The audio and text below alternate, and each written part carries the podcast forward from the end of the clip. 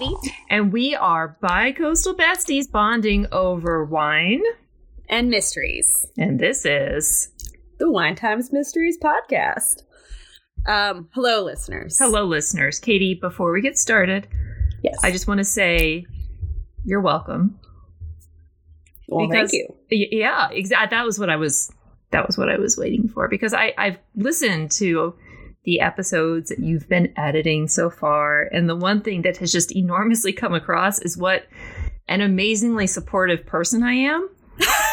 when It's anyone true. is talking to me, all that you can hear on my end is yes, uh huh, uh huh, yeah, exactly. Oh my god, yes, yeah, you're right. Mm hmm, mm hmm, yes.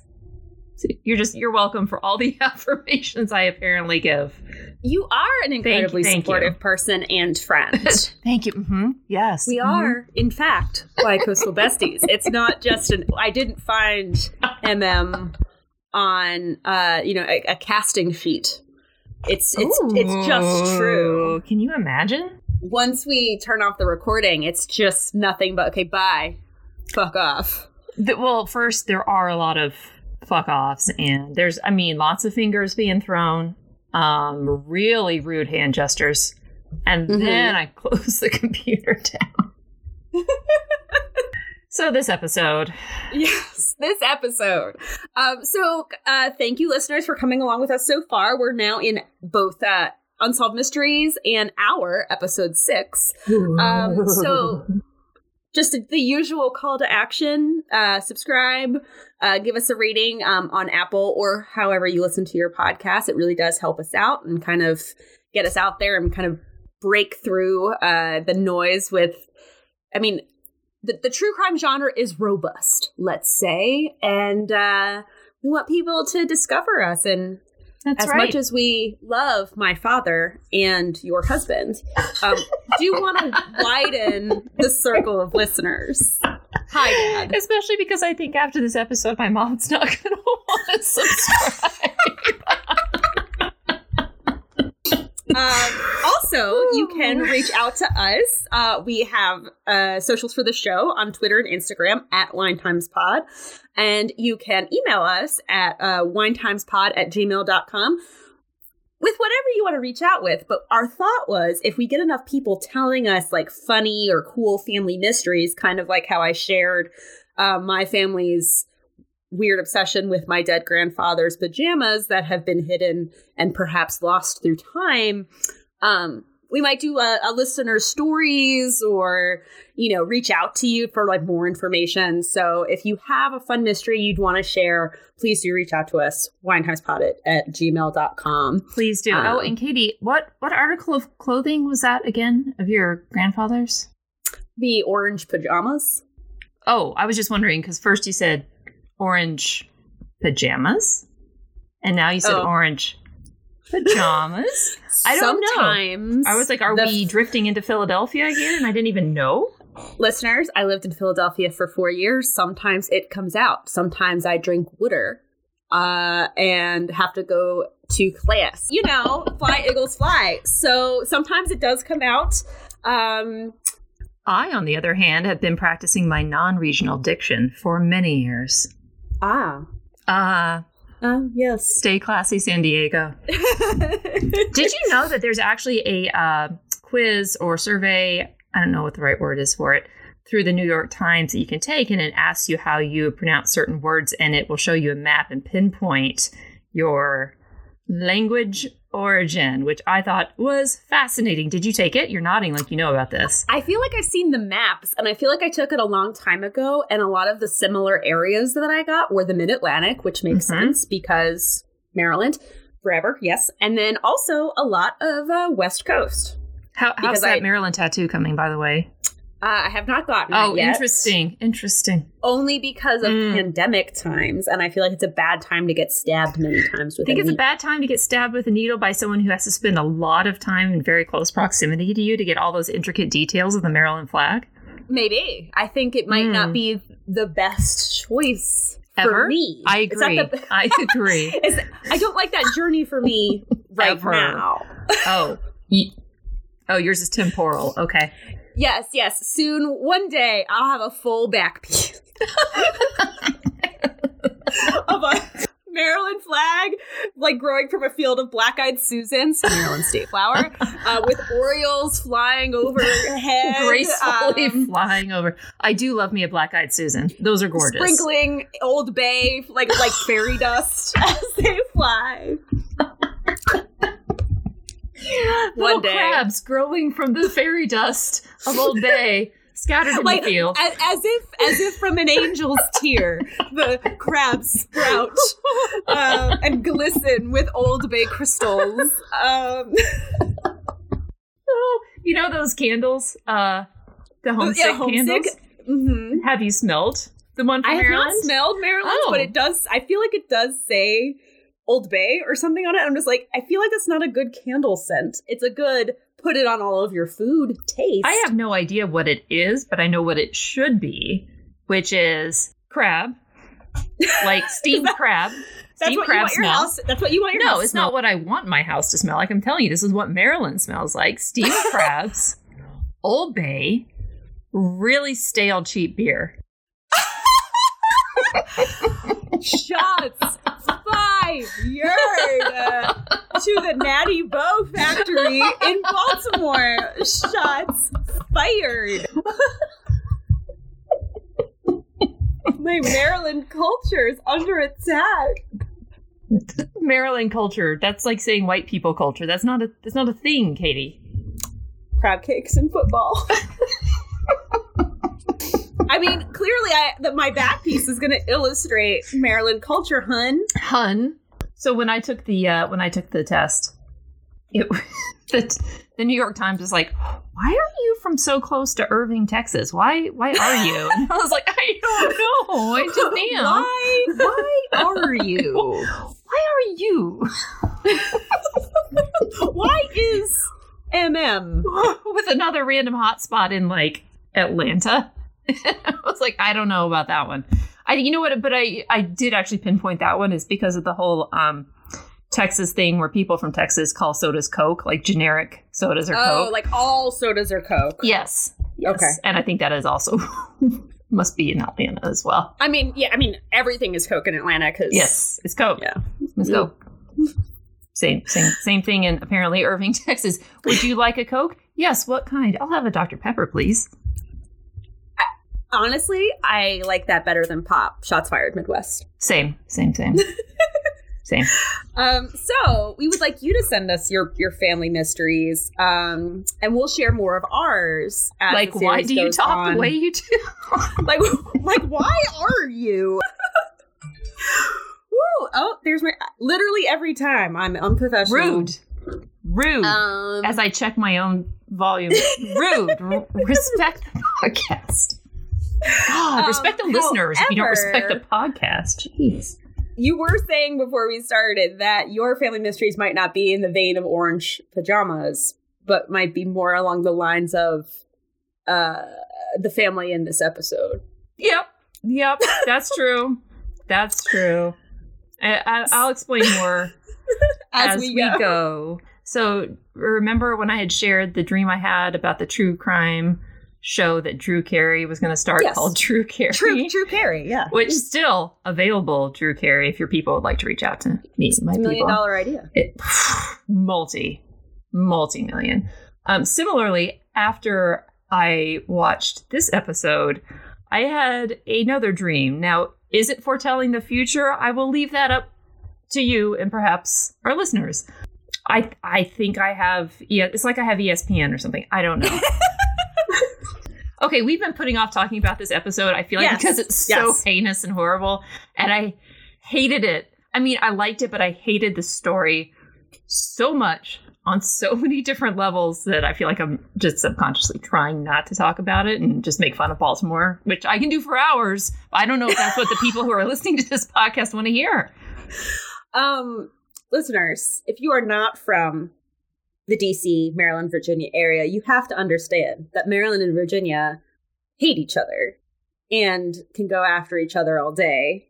We go after each other in a loving way, much the same way that siblings go after each other uh, all the time. Segue. Uh- oh, good one. Oh, dang, bringing it back to work. All right. So, episode six, missing witness. Um, we get our cold open as as per usual. Um, and this is where we meet uh, Brandy, who is Lena, who is the missing witness, her one of her many sisters, and it very quickly establishes that uh, it that establishes that Lena is gone and that her, her mother's involved slash killed her. It was flat out. This is what Brandy believes. She knows it to be true, and I was like, is this really unsolved? It, and there, well, but she's not the only one who has the initial gut instinct once they realize that Lena is not there, that their mother had something to do with it. And the other important thing to note is that Lena had a son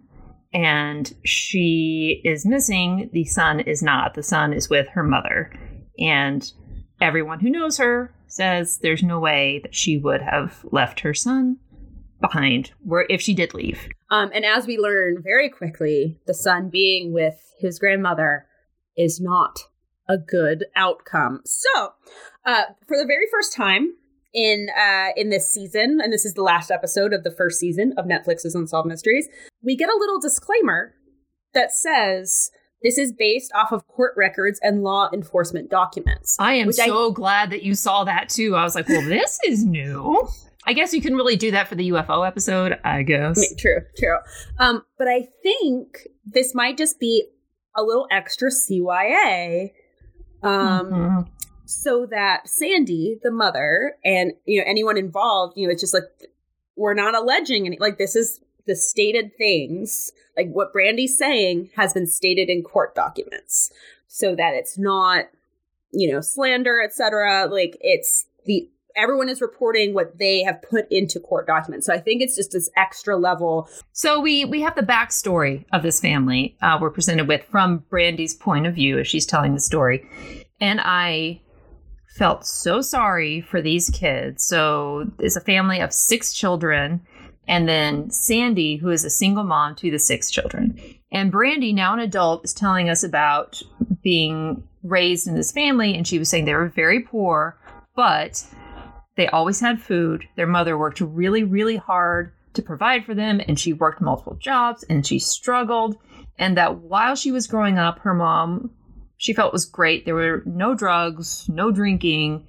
She was just very focused on her children. And every night she would say, God bless you and love you. And Brandy said, That's the mom that I miss and I love, which obviously something happens to sort of switch that dynamic. And I know from personal experience, I, this is my bonding moment with Brandy, when it's, it's very hard if you have a complicated relationship with a parent and you remember back to the times that you were growing up that were good times, um, that you felt safe and provided for and relatively normal. To look back on those times and now you kind of have this filter of that's the person that I miss and I miss that relationship but it's you're seeing it through a filter now because as an adult you know things that you didn't know at the time. And so I, I, connected with that. So lena the sister that we find out at the beginning of the show is missing she is the second oldest. Brandy's the oldest lena is the second oldest but always the bossy one. And this little tidbit that they threw in that i absolutely love. So lena was the quote unquote ornery bossy take charge sister and that She's the one who always got into trouble, supposedly, and that whenever Brandy and Lena would fight, and their mother would tell them to take it outside, this is the most sister thing in the entire world. Not that I have a sister, but I have many sisters in law, and then I have my girls is that they had a rule between them that no matter how hard they fought, they would never hit each other in the face. I love that. I love that little detail. It's like, come on now. There's got to be a line. Not my beautiful face. So I really, so the way that Brandy phrased it is she was a good mom growing up growing like, up there's that's like the this, important part you know there's this pause and you're just like what is what is the shift but at the um, same time she says she was a good mom growing up, but then it sounds like there was there were a lot of hard times where they didn't know necessarily where they were going to live or who they were going to be living with and that their mother had this pattern of being very deeply involved with a man for a year, not longer than two years. And they would be living with this person. And then when that relationship was over and she was always immediately moving on to the next relationship, then they're moving to a new house, a new town, a new school. Right. So it's so the pattern is that she would date around, um, start dating someone and not just leave him, cheat on him. Um, and would always go after the married ones. That was it. Ugh. and um ones with brothers. Oh, I was I was drinking a lot of wine for this episode. I think that was where I poured my second glass of wine. And hashtag and- wink, hashtag not a sponsor, hashtag. this was the Outer Banks Sauvignon Blanc, and it was ooh. really what carried me through this episode. So our narrators, just by the way, so we have Brandy, who's the oldest, and I want to say one of the middle girls is Robin.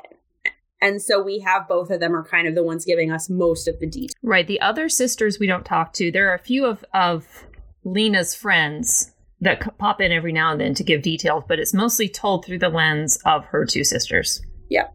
And so after Brandy makes this this statement about like ones married ones or ones with brothers, we meet Albert McCullough, who is uh, Sandy's second husband, who was their stepdad for a while.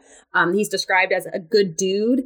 He raised them while Sandy was in school to become a nurse. Um, and they lived with him for quite some time, and they like they like him. They Yes. you know have no like. There's like we had a he was a great stepdad. And it broke my heart a little bit because they talked about one of the reasons they enjoyed living with him so much was because he put them in all these activities that they weren't able to do before. So they did gymnastics and uh, played sports, and they were said we never had that before, and so it was just so nice to be able to do these things. And just the look in Brandy's eyes when she was talking about it, I was like, oh, these poor kids.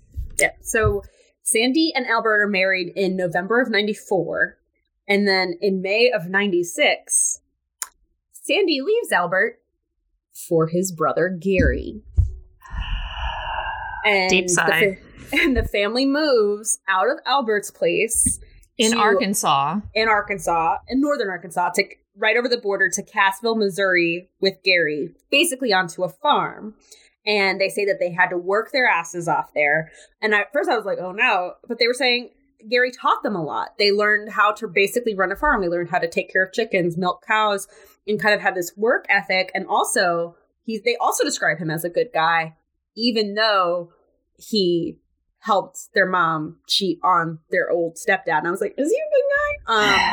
Um, right? we're finding that Sandy is quite manipulative. So I tend to, you know, if they liked him, he was good to them. He, he that they would all do their chores, and he would take them for ice cream, and you know, not not a nefarious dude, just a dude who they describe him as just he got mixed up with the wrong person, meaning their mother. Right. And and to his credit, Brandy did say that another positive of their time with Gary was that now she doesn't depend on any man to do anything for her. And working at this farm as a young girl, she learned to do all these things for herself, which is great.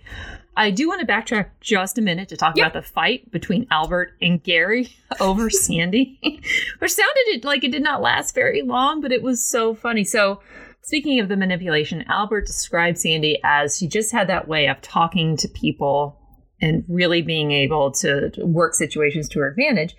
And when Sandy got to quote unquote fooling around with Gary, that Gary and Albert had a fight and um he beat the tar out of me. I beat the tar out of him. And then he had he had gary down on the ground. And that was when sandy came up behind albert and quote unquote hit me in the back with a damn stick and knocked the breath out of me.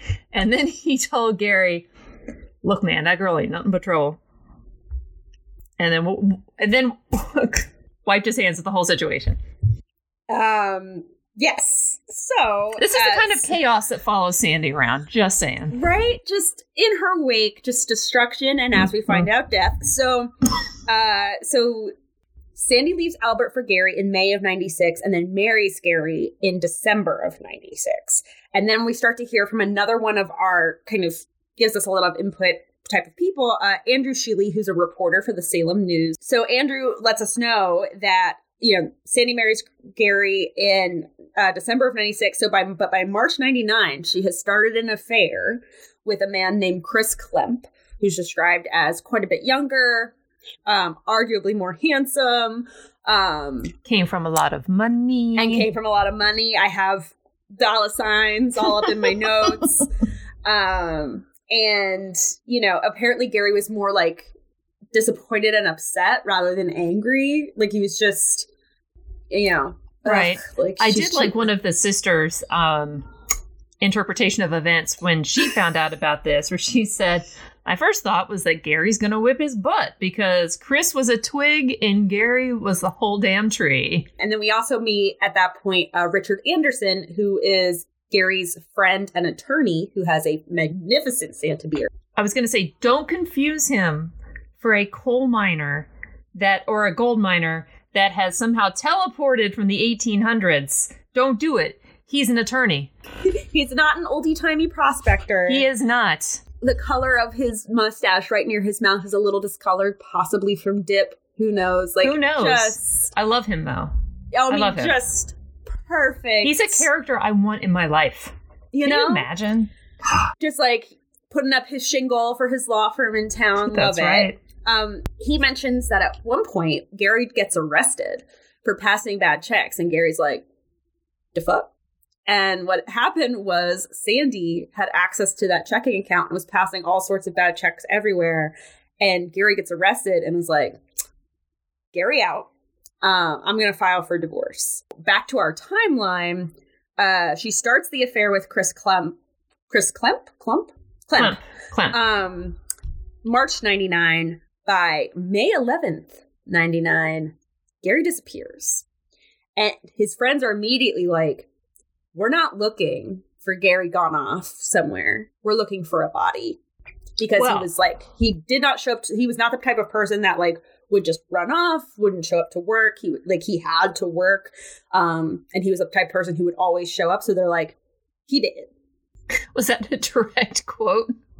He did. That was that was that was my interpretation. oh, he did. Oh, he did. So that there's another friend they talked to who said Gary brought this gun over one day. That's right, Katy. He's making some. What would you like to jump in? Would you like? To, you have so No, much to just say. So uncomfortable. This like I'm just like scene. This scene, I I didn't like it when I first saw it, but I definitely rewound it and watched it again. So he took a gun over to his friend's house one day, and he said, like "I want you to. Right. I want you to keep this here for a while. Um, he said, Sandy got really mad at me the other day. She put this right next to my belly button and she pulled the trigger. I always keep my guns unloaded, so like no big deal. It didn't go off, but I'm afraid she's gonna try to kill me. So please keep this gun over here for me. And so the friend, being a good friend's like, sure, dude, not like, do you need a safe place to stay? He's just like, I'll hold Sure, I'll hold on to your gun so I'll your hold wife on to your doesn't gun. kill you. It's fine. Um, then he opens it up and he's like, "There's a live round in here, sir." like if it hadn't been a bad round, she would have killed him. Like one, Yeah, who in a fight is like, I'm gonna fire this gun into someone's belly. like that's my move. So like the fact that he was just like, eh, it was unloaded doesn't matter. I'm like, no, no, no. Still He- the story. He wasn't nearly. It did not sound like he was nearly as upset about this, uh, the, these events that transpired between him and his wife as he should have been, and Right? as I would be if anyone, especially someone I was married to, uh, took out a gun. Rude. Oh my god. How rude! First of all, you hold this up to my belly button.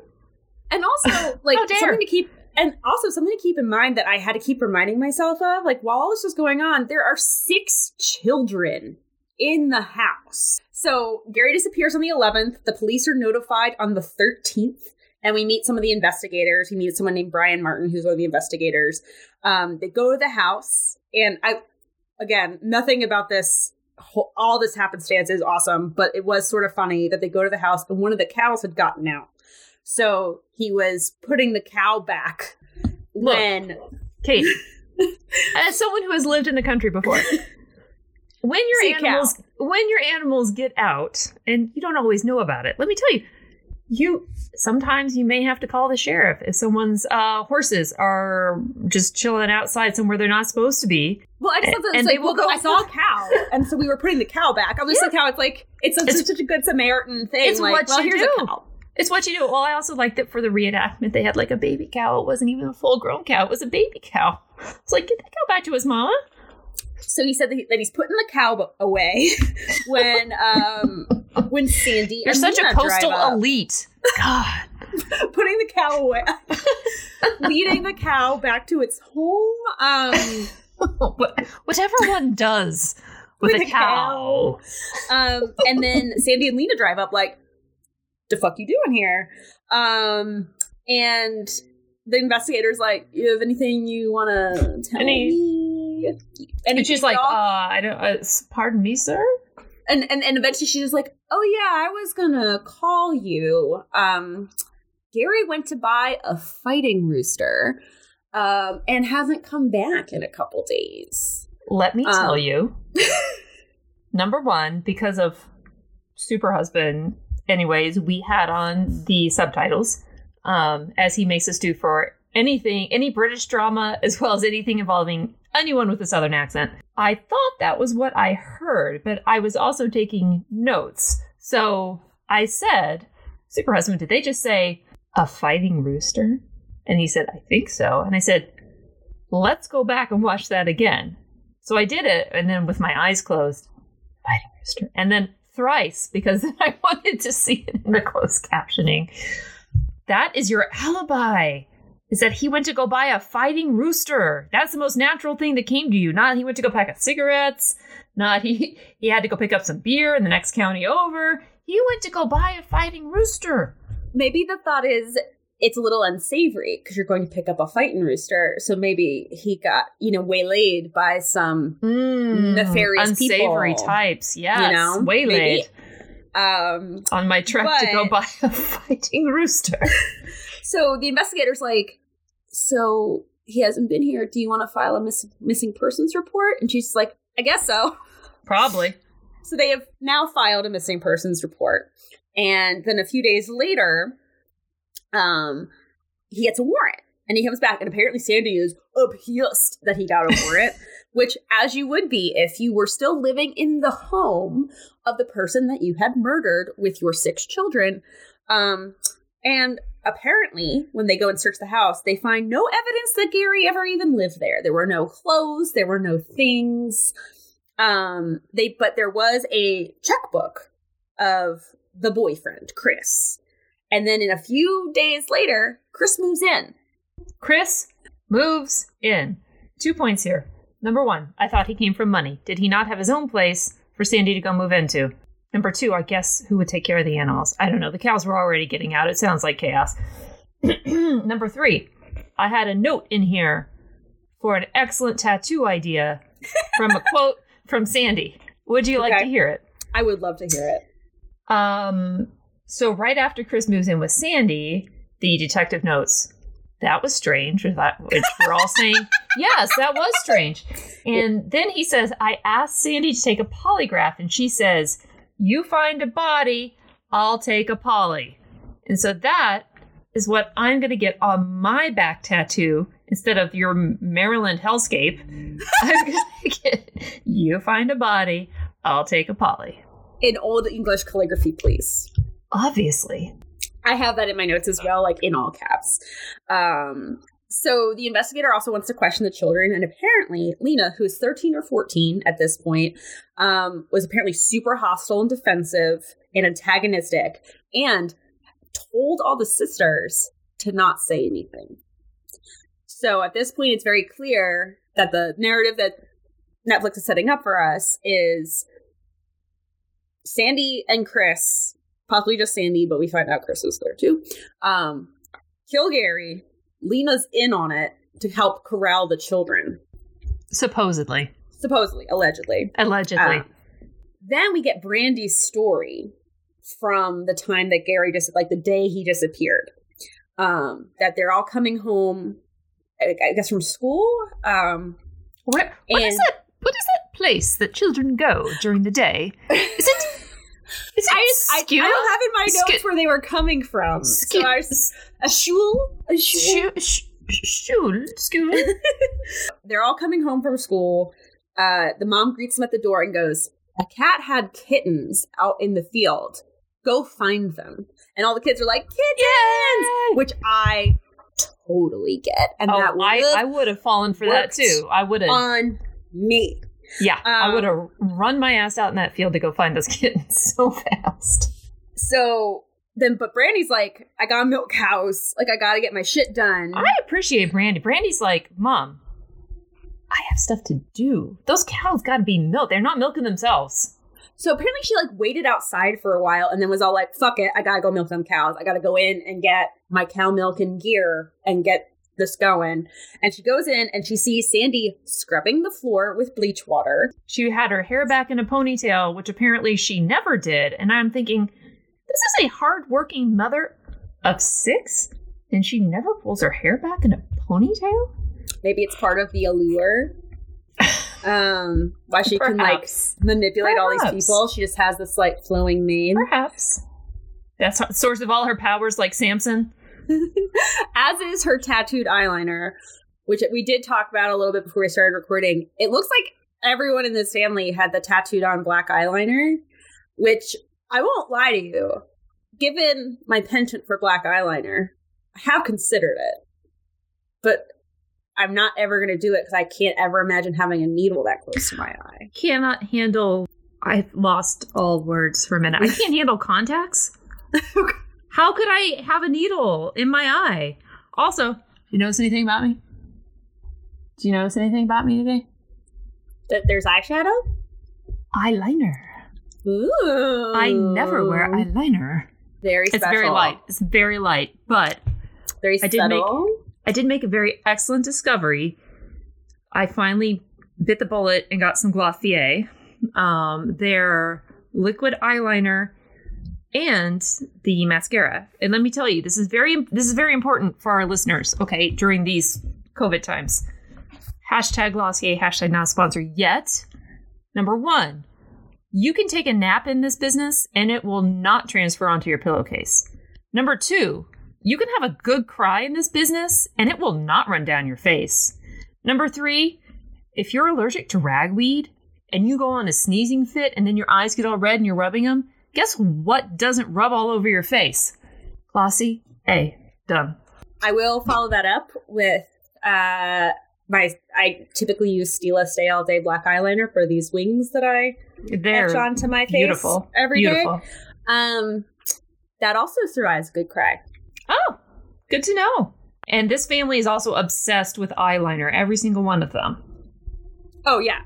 Just it was just something that I noticed of just like they all No, it's true. had this and I was like, did they true. get a group discount? Anyway, uh so Sandy's scrubbing the floor and also she gives them all a story to tell of the fighting rooster and you haven't seen him and we had spaghetti that night. Sandy also that night tells Lena to not let any of the girls out of the room. So Lena falls asleep at the door to apparently the room that all six of them share and doesn't let them out. And then Robin says she goes to the window, which seems like an oversight if you're going to trap people in a room, and sees Sandy and Chris carrying a body shaped object with Gary's boots poking out. My favorite was that Robin was trying to be very cautious and diplomatic at first. She was saying it was shaped like a body, it was all rolled up. Okay, fine. It was just it, w- it was Gary's body. It was it was Gary. She gives it up halfway boots. through. She's like, "No, it was Gary. it wasn't a Gary shaped bag. It was Gary." it's how manipulative this woman must be and like how you know how the, the power of a parent Well, that's it. It's the power of a parent and you as a child wanting and needing their love and their acceptance. And obviously, there's interesting dynamics there, anyways, because Lena was clearly her favorite, although not the oldest, was clearly the favorite, as we will come to see. And she's asking her to do these special things like sleep in front of the door and don't let any of your sisters out. And then followed up by other things that she asked Lena to do. right and it's just it's um because it's so very easy for me watching this to be like, you saw your your mother and her boyfriend carrying your stepdad's body. Like, why didn't you do anything? It's very easy to come down on that, but it's just like the power of a pa- like you don't want to believe Mhm. that your parent who you who you love and trust would do anything like that. And so either you or you're afraid because like if she's killed your stepdad, like what is she going to do to you if you tell? So it- and Mhm. it must be so hard to be to love your mother but also be afraid of her. So I found myself going like at what point do you run and tell the police? But then I I was also very like it would be so hard for me to like it's so easy to judge how no one did things at some Right. at some points where you were like, well, I would have done this. But it's like thinking about their ages and then they had such a turbulent childhood in terms of moving around and living situations and there's six of them so if they did go and tell the police there's there's two outcomes right the first one is the kids are taken away from her while they're doing an investigation or she goes to court or whatever um there's no place where they're going to be able to keep six kids together. So they're all going to be split up.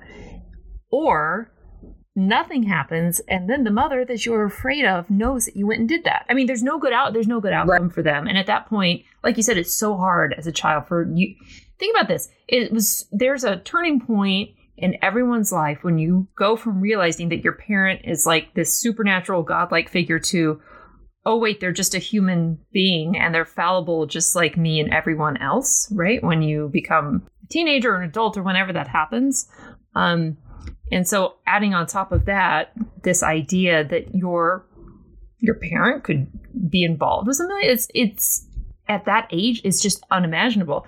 So I can even imagine Robin probably told herself some version of that must have not really happened. Maybe it was a bad dream. You know, trying to rationalize all this in your mind is is an easier thing to do than to be like, yeah, my maybe, maybe my mom had something to do with uh, the fact that that she's carrying out a Gary shaped bag into With the back Gary's of a pickup right now with Right. Gary's boots on it. yeah. Those must have been some Um, distinctive boots, man. So after this night of of Gary shaped body shaped thing, um, the family then moves to St. Louis. Uh, in St. Louis, um, Sandy marries Chris, and then they eventually move to Sligo. And during this time, Lena becomes distant, on edge. She had never been into drugs before. She gets into drugs. I think Brandy says she loses herself for a while. And yeah, if I was a teenager dealing with covering up a murder and being the one that my mom trusted, um, I can see that happening. I can see you struggling with the guilt, and as you you You know can't tell realize that anybody. you- right, not having anyone to talk to. But apparently, she confides in a boyfriend, and the boyfriend's like, "You need to tell someone who's not me." Um, Which kudos, kudos to that individual. That was a very mature decision on his part. So she decides that she's going to tell Albert, um, her former stepdad, Gary's brother. Very mature decision on her part. This was someone that she had lived with as a child. She trusted him, had nothing but good things to say about the guy. So that I was also like, wow, Lena, mature decision for at this point, what? She was 17, 16, 17? As a just checking in on our timeline, Gary disappeared in '99. Uh, Lena tells Albert, and Albert very presently records the conversation on like a little talk boy um, in June 03. So that's how much time has passed. Albert records him going like, "Well, who killed Gary?" And she goes, "Mom." Like it's just flat out. There's no hemming and hawing, and she explains what happened and how that there is no evidence because Albert's like, if someone wanted to prove this, how would we go and prove it? And she's like, there's no evidence. He's burned up. He's scattered everywhere. You're not going to find anything. And then you're just thinking of like, this poor little girl either knows this or had to help Yeah. scatter these ashes and bones, like saw them burning him. However, despite the fact that we have this taped description of what happened, Sandy somehow finds out, possibly by manipulating Lena, possibly, you know, somehow, some way, Sandy finds out that Lena's done this and lawyers them up so that she can't be easily questioned and convinces Lena to walk back and recant that confession. Again, this is the power that a mother or other parental figure has in your life. And when Albert was describing their interaction, he was he was saying, I could tell she was telling the truth because of how scared she was and she was shaking. And also just having known her from when she was a child, I could tell that, that she was being truthful. Um, and that she also said, this is the part that really got me. She said that she burned her fingers when she was picking up the ashes and bones to help them go, like gather everything, and then they driving around and having to scatter them. I mean, I have a, a cold dead heart, anyways, but this one, if I didn't before, this would have done it. Oh, they actually have like the re- you know how they showed like the kind of out of focus reenacting they actually do show like a hand like throwing ashes outside of a truck window it is horrifying so lena opens up to brandy and tells her all this at some point you know because again she's it's clear that she is fighting with Sandy's manipulation and the guilt that she feels. And, you know, she's scared and recanted the confession, but she needs to talk to someone about this horrible thing. She tells Brandy everything. Of course. Of course. the most teenager thing. Yes, that was my thought too. That was my thought too. I was like, well, of course she did. Of course. The next day, she has a fight with her mom. The next day. She gets into a fight with her mother and then goes, I know what you did and I'm going to tell. Like, that's her ammo of Lena fucking told me that you're a murderer and I'm going to go tell. And then naturally, like, she's gonna do something. Like that's not a good that's not a good bomb to drop. No. but like of course if, if you're a teenager and you're, you're ruining my life and all these things um of course that's where brandy went. And then what follows is another horrifying thing. So apparently brandy screams you know i know you're murderer etc and then sandy goes get in the truck. And so chris sandy and brandy Brandy's in the truck bed, and the two of the adults are in the truck cab, and they go out driving to like nowhere. Br- Brandy's like, I don't, I didn't know where I was. Chris gets out of the car, has a gun, and points it right at Brandy, and she is so scared. And she is standing in the headlights of the car, facing her mother, and she said her mother had no emotion on her face.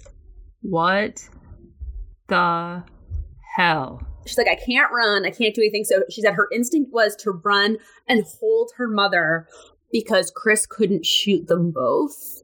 Like Chris couldn't like shoot her if she's like up on her mom. And I'm like, I mean, good instinct.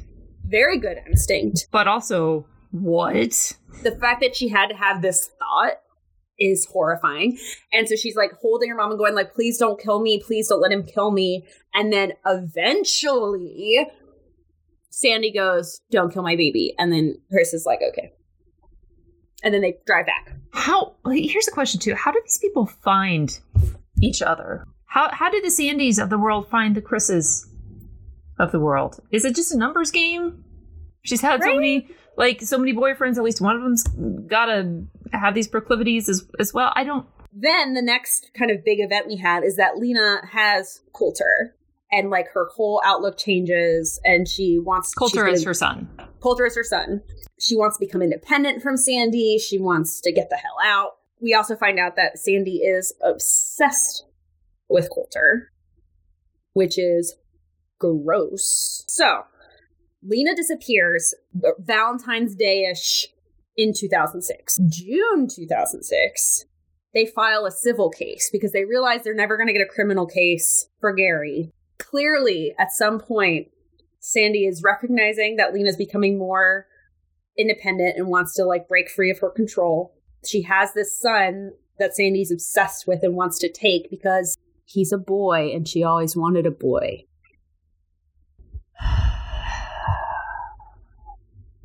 And uh, also has all of this knowledge. So if if she's breaking free of the control and has and like knows all the secrets, she's very dangerous to Sandy at that point. Right. right. So she disappears in in February and like had been living with a boyfriend, Jason, and apparently what happens is Robin is just like, "Where's Lena? She wouldn't just fucking leave." And Jason's like, "Your mother said she ran off to Florida with a, a boyfriend with some guy." With some guy. Even though she was planning on getting married later that year. She just ran off to Florida with some dude without her son without her son or any of her shit. or any of her stuff. But that makes Um, sense. I mean, the, the son is way more important, but like also it's just like took nothing, which is if you're running off, you're at least going to pack your favorite jeans and your. Your toothbrush, your hashtag native deodorant. I mean, the bare necessities at least. um, Albert is just like Sandy did something. Um, Robin tells the police, you know, is hanging up posters Oh God. of being like of missing person things all over, and Sandy is paying her younger sisters like it, I think it was like five dollars a piece. Five dollars a poster to go around town and take these and things take down. them down. And Robin's like, "Why the fuck would any like? What is the justification for that?" First of all, why would you do this? Second of all, I thought she was kind of struggling for money. Where does she get all this cash? I mean, I don't know how many posters there were, but it seems like that could potentially add up to a lot Maybe of this is. Chris. Maybe this is Chris money. I mean, maybe it's Chris. You're right. I forgot about the Chris Cash. Uh, Chris Cash. So, relating this back to my own personal not great experience, I will say, um, listeners, part of my backstory is I was diagnosed with cancer 12 years ago. Um, wow, it's been that long. it's been that long. And uh, when people, when when when a third party, someone who's not you, is trying to suppress information about you, it is because there is something going on in their own lives that they don't want other people to know about. My own personal experience with this was where uh, my hometown church in their bulletin that like the, the piece of paper they give you when you go into the church service that like has like here's the order of everything we're going to do on it they also had a page of like prayer concerns. This is what's going on in people's lives. And they had asked me was it okay to put something in there? So people knew and they could send prayers. And i was like yes that would be wonderful. Thank you. Um my father told them to remove it because that's nobody's business. So let me tell you, the the rationale there was he was doing things he did not want people to know about, and if you start opening like, hey, what's going on over here? If you open one door, you are likely going to be opening several other doors that people may be able to see other things that are going on in your life. I hope that made sense. But that would be the only reason that Sandy would be paying her daughters to take down missing posters. That was the first connection I had in my mind was, well, obviously, because she doesn't want people asking questions about this because they are going to find out more information about her that she does not want them to know. One, I had no idea that he did that. I'm so sorry. And two, The, that's the tip of a really gross iceberg. But you know. but also, you know, maybe he's right. It wasn't anyone's business, but yours business, and you were like, "Yeah, put Do my it. business in there." Yeah, So- exactly. The rationale doesn't even make sense. It doesn't. Brandy and Robin are both saying that Sandy is obsessed with and wants Coulter. So, um, and and made Coulter call her mom even Ugh. before all of this was Ugh. going down, which is again gross. Gross. Um, because Lena is gone and no one knows where she is, she files that there's been child abandonment and gets custody of Coulter because she's the grandma. Such bull shit. Hush bullshit. So, the case was filed. The civil suit was filed in uh, June 2006. In July, they have the court case. Brandy is testifying and everything like that. And Albert's like, I saw people have this jury have tears in their eyes, and they're found guilty of being responsible for Gary's death. Seven million dollars. They haven't seen a Uh, penny. Of course not. Of course not. Of course not. I, and this is one of those things where, like, I understand how civil suits and criminal suits work. I do, but I'm just like, how can you be found guilty in the civil suit and then there's, but there's no like, and now you go to jail because you're responsible for that person's death. Like, I understand. I like cerebrally, I get it, D- different burdens of proof. but mentally and morally, I'm like, I know. this. So I know it's it's an It's awful. It's an awful mind fuck, is what it is. Uh, Chris and Sandy apparently divorced in 2014. Who could have seen Um, that coming?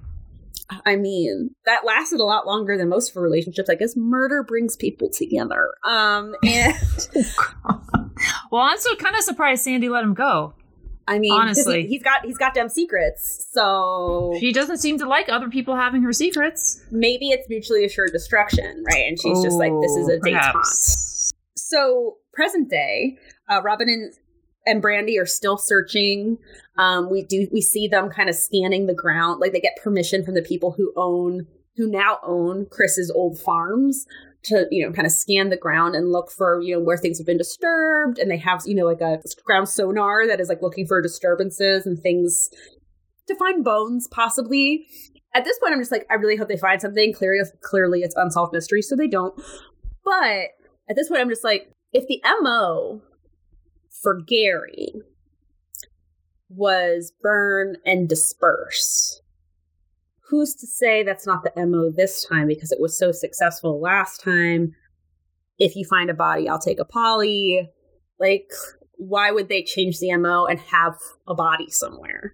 So I don't hold out a lot of hope that they would find anything. Same. And I know, I mean, it's obvious how much the sisters miss her and how much they want to find her or her remains. But I think, too, there has to be a part of them that is thinking, one way murder and worked out for you well the first time. Why would you? Why would you change it? I don't know. You know, if it ain't broke, Allegedly, and you know there's no chance of someone discovering that even so if chris breaks and is like yeah he fucking killed her um he can't point them to a body just like when albert is asking lena if someone wanted to find gary where would we go and lena's like there's nothing Well, and the other thing to remember is where where they are. Right? They're in the they're in Missouri. They're in the middle of the Ozarks. They show a lot of pictures of the landscape and the top- topography. It's gorgeous. It's beautiful. It's green. It's lush. If you are trying to find something, it is going to be very difficult to do so. Very rural, very rugged. I guess is, that's a word. one of the one of the farms that we go to so robin goes to one so there's the ground scan on one and then the other she's just like there was a well like a, a well that's not here anymore Oh, right. She She's like, it it- used to be right here, and it's not here anymore. and, it, and it's not that the other family had it filled in. Uh, she says she, so Sandy, had it filled in before they moved. I suppose one could make an argument if you are in the care of a young child, having an open well on your property may not be the safest thing. However, that's something that you would fill in when you move in, In not on your way out. no, and that's kind of where we are. Um, Chris is out there and his has paid no money to this family, even though he was found guilty in the civil suit. Um, Sandy's still out there. I think they said she's in Florida. Um, I think um, with Coulter. Right, and he is 15 or 16 now. And it's just it's it's crazy to think about um something that I may or may not have said to my girl's grandparents at some point allegedly. You know, you you have the opportunity when you're raising your children to mess them up however you want to, but I was like, but you don't get to do that to another generation of kids. And um that's sad that that's what's happening here. Who kn- and, and who knows what kinds of things she's telling him about his mom. How would you feel if you felt that you had been abandoned by your mom? I did do a little bit of side google machining just to see if there were any other Mhm. updates since it had come out. What was interesting was there was not as much information about this as there has been on some of the other unsolved mysteries episodes. However um, one of the interesting things i did read from an article in men's health was that even though Lena disappeared in 2006, that she wasn't declared a missing person until March of 2012. I know. That's the exact reaction that I had, listeners. Uh huh. Uh huh. Yeah. Yeah, yeah. And that, um, I mean, we've already discussed about how Sandy used to tell Coulter that she was his mother, and she would tell other people that she was Coulter's mother. And when Lena was still uh, with them, she'd be like, "Mom, cut it out! Like you can't go around telling people this is your your son." Um, and I also read an article from Heavy.com um, that said that the sisters said that Chris Klemp, the one of the husbands, had always wanted a son. And so that was part of what fed into Sandy being very possessive and controlling with Lena's son, Coulter. And that after Lena disappeared, that Chris Klemp adopted him. As an adopted person, I don't like when adoption is used for evil. I would I mean, no one would yeah. like it when adoption is used for I, evil. I take I take extra offense. the whole I mean, the whole thing made me sad. It made me sad thinking about these poor six children, and then it made me doubly sad thinking about now Coulter going through his own kind of trauma, and he doesn't have the siblings to lean on. Right, and Brandy does say she's like, "I'm to tell him. We're to find him. I'm to tell him." And I mean, maybe we can only hope that her Sandy's control on him is not so complete that maybe someone can show this to him. Um, Brady said like when he's older, and so my thought is like what when he's 18, so that he can get away. I mean, I mean, like, if he's a teen now, he's on the interwebs. I mean, right? So, right, like this is not you know a, a fun heist TV show where someone like it's you know where someone could go and rescue this kid and oh I'm free. Like the the gut reaction is just like Go make it right. Oh my God. It's the fact that she's still out there, the fact that she's basically won. You know, she's free. She has the she has Coulter. She's not getting charged criminally for Gary. Yet. Yet. She made Lena disappear, allegedly. Um, allegedly. Based off of court documents, etc. Um, and police interviews. If you're me and you're like, this isn't fair, like you you want them to do that but like that's that's not the way things are done unfortunately yeah really sad so then so i watched this episode with with my hashtag outer banks sauvignon blanc um so that night i had a dream that my mom showed up at my house with a couple of buckets of ashes i know I know. Little on the nose, subconscious. Little on the nose.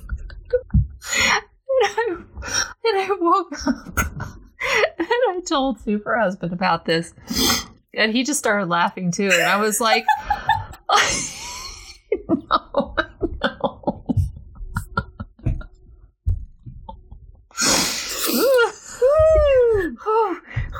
and his response, his first response was, "Thanks, I needed a laugh." second was, "This is why I don't watch scary things." oh my god! Um, yeah, because you don't need a uh, dream interpretation journal for that. Nope. No, no, that's that's a little on the nose. It's a little. What could you possibly be thinking about? It's not like I lost my teeth in my dream. What does that mean? You know, so weird. All my hair fell out in my dream, and then I figured out that I had signed up for a French class that I never went to, and I had to go take the final that day, and there was an oral exam. None of that. No. Where's my locker? You know what I've had before? Very weirdly, speaking of French class, and now there's an exam. I've definitely had a dream where I'm like at the Olympics for figure skating and have never figure skated before. how but like my brain doesn't provide the logic of how right. I ended up in that position. It was just right, like, well, right. I guess I'm gonna go out and wing it. Well, give it my best. I, I never get to. I never get to the performance, so I never find out how I do. Do I have like some sort of weird muscle memory, and I just have amnesia, and I'm actually really good? I don't. Ooh. But thankfully, I also don't get to uh, the point of national humiliation. That would be a good soap opera plot. just show up and be like, the, well, how did I get here? the amnesia. This is odd, but you're our only hope for the gold. And just hope that, uh, you know, this body that is powered currently by almond joys, uh, can pull off a triple axel Maybe not. Maybe not. I've also had the dream where I was just like I woke up and it was I was in American Idol and I needed that finale song that I sure sure as shit didn't have.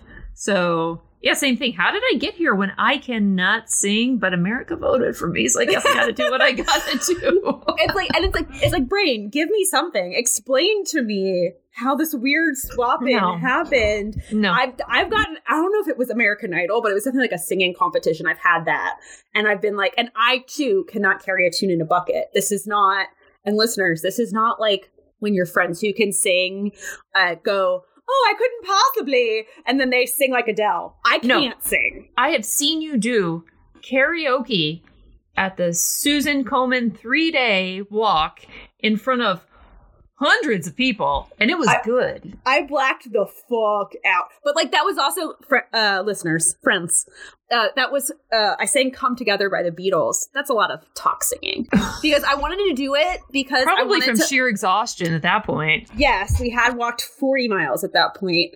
Um but I don't know like why I got in my head of you're afraid of like public speaking and being on stage. So let's challenge your like we're we're doing this transformative experience and it's supposed to be like this big kumbaya moment.